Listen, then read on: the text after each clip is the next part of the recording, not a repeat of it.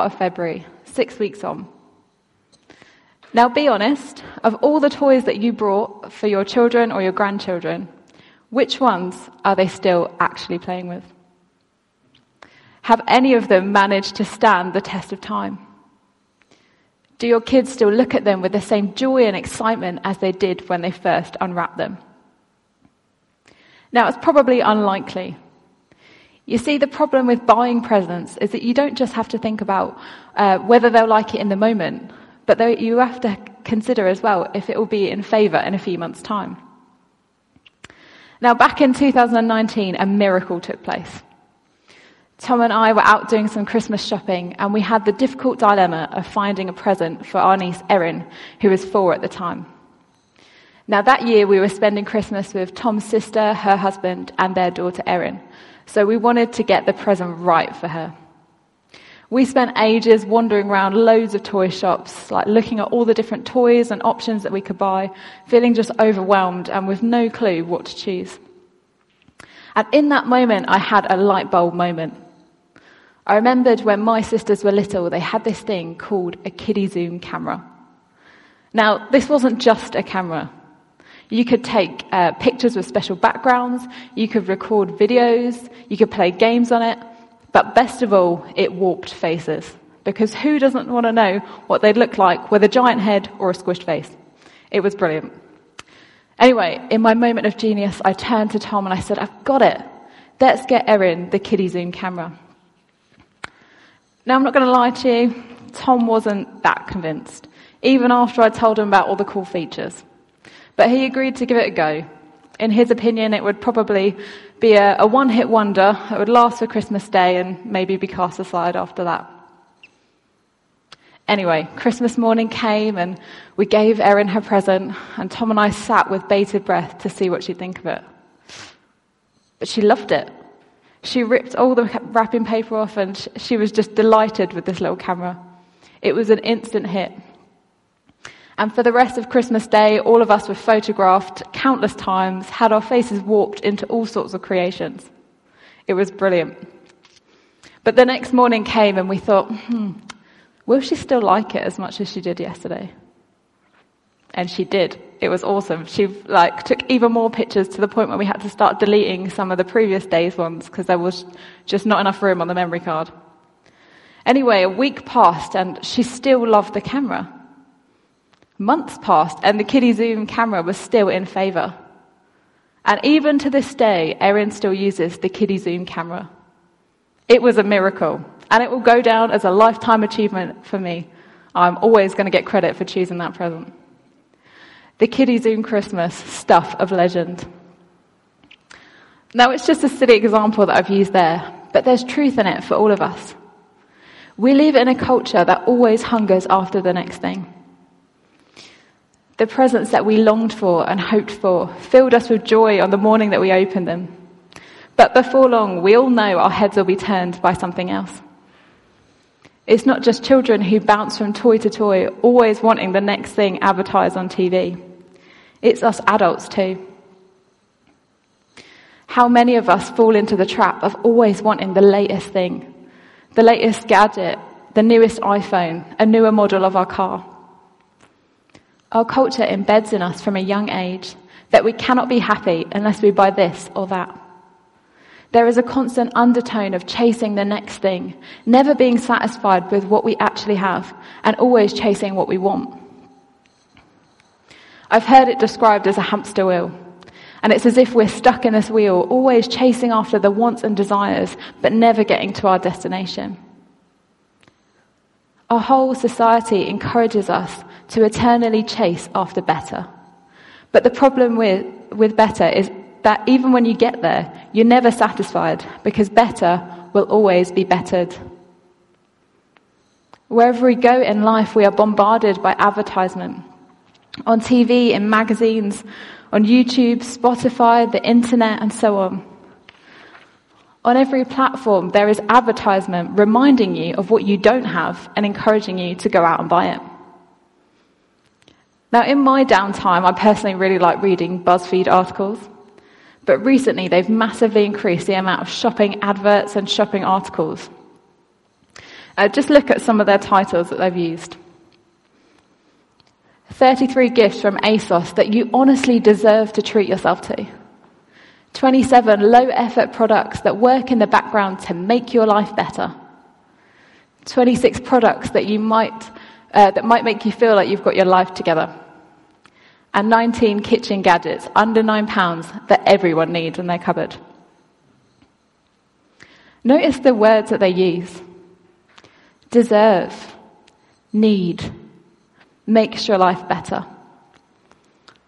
The message that they are reinforcing over and over again is that all you need to achieve happiness and to basically make your life better is to go out and buy those products.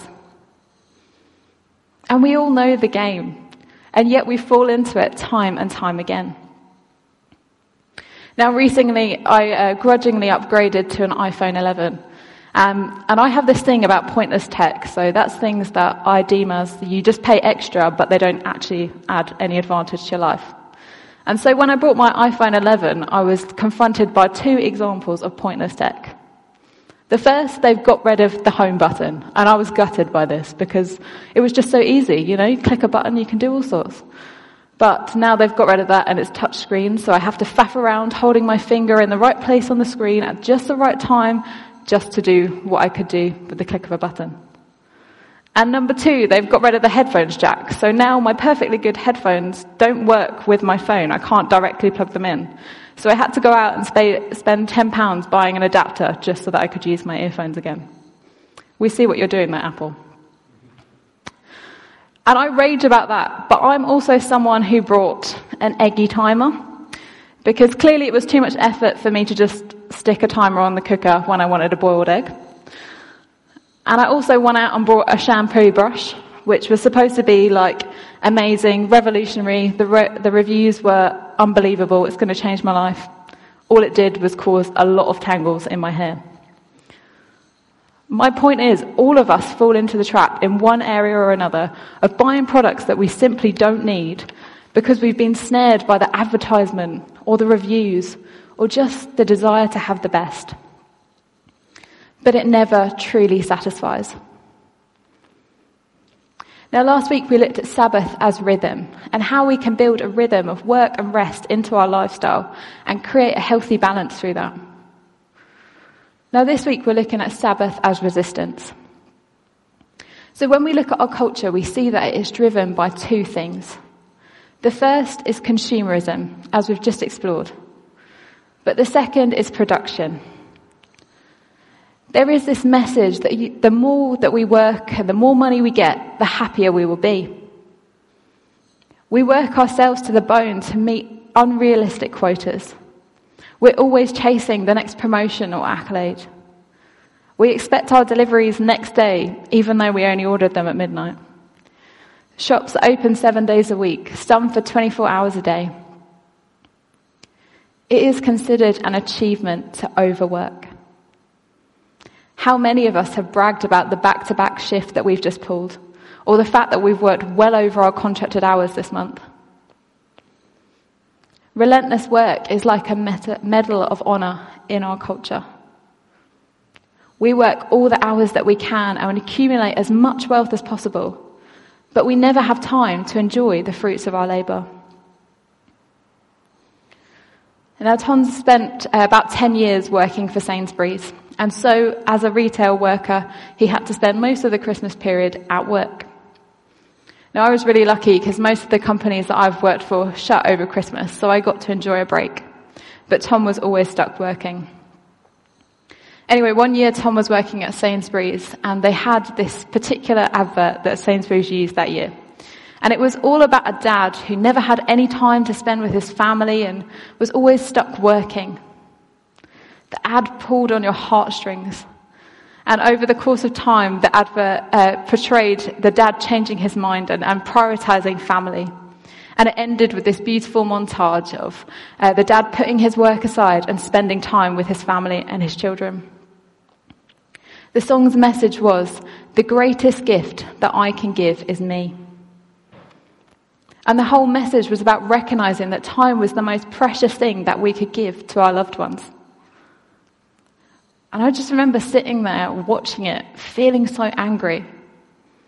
Because the message was absolutely true. Time is so precious. But for all the staff at Sainsbury's, they were completely unable to spend time with their loved ones and their family because they were stuck working crazy hours for the Christmas rush. And it just didn't seem right. It felt like the ad and the reality just didn't line up. And when you think about it, recently, the only thing that has begun to slow down this cycle of consumerism and production is a global pandemic, which has literally forced us to slow down because businesses have had to stop. And this pause has forced us to look at our lives and has begun to open our eyes to the fact that whilst we're working ourselves to the bone, we are missing precious moments. Most people spend time to get money. But the happiest people spend money to get time. The conclusion that we've started to acknowledge is that consumerism and production are not the be all and end all of life. Relentless accomplishment and accumulation is not what makes us happy. But sadly, it is what our Western society is built on. And when you think about it, our Western society is not that dissimilar to the Egyptian Empire. Just think for a moment about the context in which God originally gave his people the Sabbath. The Israelites were enslaved to a brutal and relentless dictator who used the Israelites to make bricks for storehouses for all of his stuff. The Israelites were beaten by slave drivers, excuse me, beaten by slave drivers, and their life was a grueling, unending slog of hard physical labor. All for Pharaoh's benefit. Pharaoh had unbelievable wealth and power, but he still wanted more. The pyramids still stand today, and they are a symbol of power and accomplishment. But they are also a reminder to us that this drive for more is built on the shoulders of injustice. And that's the ugly truth of consumerism and production. I would argue that this Pharaoh mentality still lives today Perhaps today the slave drivers of our age are our phones. Because how can we really switch off from work if our phones are always on, pinging with notifications and work emails? Or perhaps even we are our own slave drivers, constantly pushing ourselves to earn more, to work harder, to climb the ladder. Now, we're not enslaved as the Israelites were, but we are still conforming to a Pharaoh like society. Worst of all, slavery still exists today, and without even being aware of it, we are contributing to it. It may not be intentional, but we buy clothes made in sweatshops. We want the prices to be low, but we don't think about how the corners are cut to achieve that. Without even realizing it, we are contributing to the demand of slavery in our world, and people are paying the price for that. But by practicing Sabbath as resistance, we can do something meaningful about that. Now, I want to just show you two short passages about the Sabbath and do a little comparison. I'm sure some of them will be familiar to you from previous weeks. So, the first one is in Exodus. Um, remembering the context of this is that it's being given to the Israelites who have been recently freed from slavery. And so, this is being spoken to a generation who lived through that. So this is Exodus 20, verses 8 to 11. Remember the Sabbath day by keeping it holy. Six days you shall labor and do all of your work, but the seventh day is a Sabbath to the Lord your God. On it you shall, do, you shall not do any work, neither you, nor your son or your daughter, nor your male or female servant, nor your animals, nor any foreigner residing in your towns. For in six days the Lord made the heaven and the earth the sea and all that is, that is in them, but he rested on the seventh day. Therefore the Lord blessed the Sabbath day and made it holy. Now the second passage is in Deuteronomy, and this comes a bit later in the storyline. So this is being spoken to the next generation of the Israelites, some of whom will have not personally experienced slavery. This is Deuteronomy 5 verses 12 to 15. Observe the Sabbath day by keeping it holy, as the Lord your God has commanded you. Six days you shall labor and do all your work, but the seventh day is a Sabbath to the Lord your God. On it you shall not do any work, neither you, nor your son or your daughter, nor your male or female servant, nor your ox, your donkey, or any of your animals, nor any foreigner residing in your towns, so that your male and female servants may rest as you do. Remember that you were slaves in Egypt, and that the Lord your God brought you out of there with a mighty hand and an outstretched arm. Therefore, the Lord your God has commanded you to observe the Sabbath day. Can you see the subtle difference between those two passages? The emphasis on the second passage in Deuteronomy is this reminder of what God has brought the Israelites out of. But it's more than just a call to remember what life was like before. It's a clear warning that their experience as slaves, liberated to freedom by God, was supposed to call God's people to live differently. It's not just about being thankful to God for all that He's done. It is a warning to not become the slave drivers themselves. Time and time again throughout history, we've seen that the oppressed often become the oppressors. But God is commanding his people to do things differently. This passage is radical and it's revolutionary. So often we hear that the Bible is outdated or backwards in its views. But here in the Bible, we have an example of true equality. God commands that on the Sabbath, every single person should have a day of rest. From the most important leader to the slave, even to the animals. This is radical. The equality called for here in the Bible still isn't reflected in our modern culture, despite all the leaps that we've made. You see, the Sabbath is more than a day of rest. It is an act of resistance against a world that worships consumerism and production. Sabbath as resistance is about turning away from our wants and our desires and focusing on all the things that we have to be grateful for.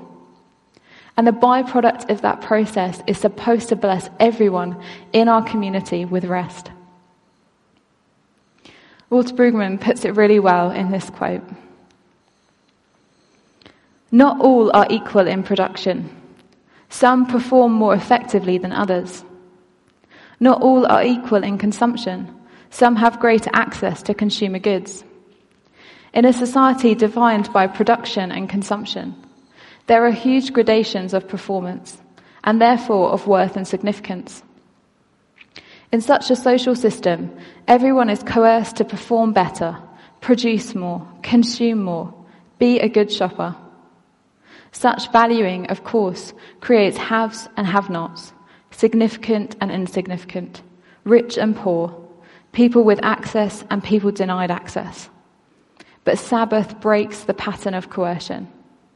All are like you, equal, equal worth, equal value, equal access, equal rest. I just want to stop for a moment and ask you to think about what that would look like. If across the globe every single person was allowed a Sabbath rest, Imagine that for 24 hours every single week, the world stopped. Every shop, factory, company, industry, restaurant, and so on closed one day a week. So that every person across the globe, from the CEO of a global business to a farm labourer in a third world country, could have time to rest, to be with their family, and to be grateful for the Lord, to the Lord for all that they have in their life. Can you even imagine the impact that that would have on our world? Families would have time to be together. The planet would have a break from the constant pollution. We would have a chance to uh, rest both physically and mentally. We would be happier, healthier, and perhaps for the first time, at least on that level, humanity would be equal. It's hard to imagine what that would look like, isn't it? Because our reality is so far from that. It feels like pie in the sky thinking. But this is the kind of Sabbath that we should be modeling and advocating for in our world. Now, with a business hat on, the concept sounds crazy. Lose a whole day of production and sales? What a dent that would make in the profit. Yes, Sabbath requires sacrifice, but it can and is being modeled in business. Now, I'm sure many of you here will have heard of the Entertainer Toy Shop. Gary Grant is the owner of the Entertainer, and he does something amazing every single week. Every Sunday, the Entertainer is shut so that everyone in the company can have a Sabbath rest. Now, when he was interviewed about this unheard of business choice, Gary said this As a Christian, I believe that there should be a day of rest, and Sunday is that day. As a company, we employ six to seven hundred people. Many of them are mums and dads, and it's important to us that they get a break where they can spend time at home with their family and their children.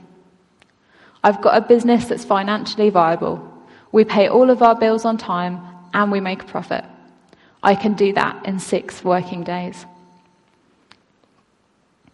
Now, when Christmas Eve fell on a Sunday, Gary still stood true to his commitment to Sabbath and chose not to open on Christmas Eve. Now, that's an incredible example of Sabbath as resistance in a business context. Now, it's so rare and out of the um, blue and unusual in our society that it actually made the headlines. People were flocking to read about this. But the point is, Gary, as a business owner, is choosing to model Sabbath rest for everyone, just as God called us to do. Now, let's be honest, it's unlikely that we're going to wake up tomorrow to a news announcement saying that all of the world leaders have got together and decided to give us all a Sabbath day rest. Now, if that happened, that would be cause for celebration and a miracle on a huge scale. But rather than just assuming it will never happen, that it's pie in the sky thinking, that it's sort of fairy tale living, what if we chose to live differently? What if we, in our marriages, in our families, our work life, church life, in our communities, what if we chose to observe the Sabbath every single week? What if we modelled Sabbath as resistance? Pointing to the fact that everyone should have a day of rest. What if we prioritised spending time with our loved ones over clocking up the hours in the office? And what if we chose not to buy anything on the Sabbath as a reminder to us that we should be grateful for all that we already have? What if we made our Sabbath about glorifying God for all that He's done and all that we already have? You see, I'm convinced that if we modelled the Sabbath in this way, incredible things would happen. I think people would notice. And I think that our lifestyle of six days of working and one day of resting would become an invitation to others to experience Sabbath rest for themselves. And through that, they might get a glimpse of the God of the Sabbath. By choosing to do life this way, we are actively demonstrating the kingdom of God on earth. So as I close, I just want to leave you with this quote. And this is from William Wilberforce. He summed up Sabbath like this. Oh, what a blessing is Sunday, interposed between the waves of worldly business, like the divine path of the Israelites through the sea. There is nothing in which I would advise you to be more strictly conscientious than in keeping the Sabbath day holy. I can truly declare that to me, the Sabbath has been invaluable. So I want to encourage you today to build a Sabbath of resistance into the rhythm of your life. In a world that's obsessed with consumerism and production, we can choose to live differently and demonstrate a better heavenly alternative. Sabbath as resistance is a way that we can say no to Pharaoh and his empire and yes to Jesus and his kingdom. So, to finish, I just want to take a moment in silence and practice what we've learned over the past few weeks of silence and solitude. Just want to take a moment to reflect. What is it that God is saying to you this morning through this sermon? Have you been challenged by anything? Has God laid anything on your heart? Why don't we just take a moment to be silent and still before God and allow Him to speak to us?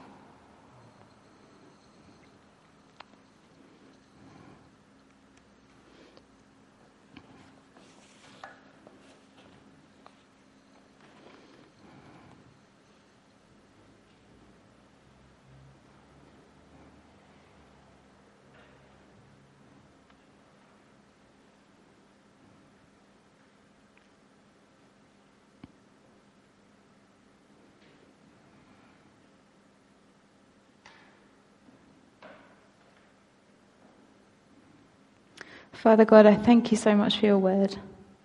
I thank you for what we can learn each time we open your word and we as who's to spend time with you. And Lord, I just pray that this morning you will just settle the things that are or that we need to hear personally, Lord. Help us to learn about this practice, not just as head knowledge, but as a way to transform our lives and to be more like you. So, Father, just as we begin to worship, I pray that you would just speak to us and help us to reflect more from you today. Amen.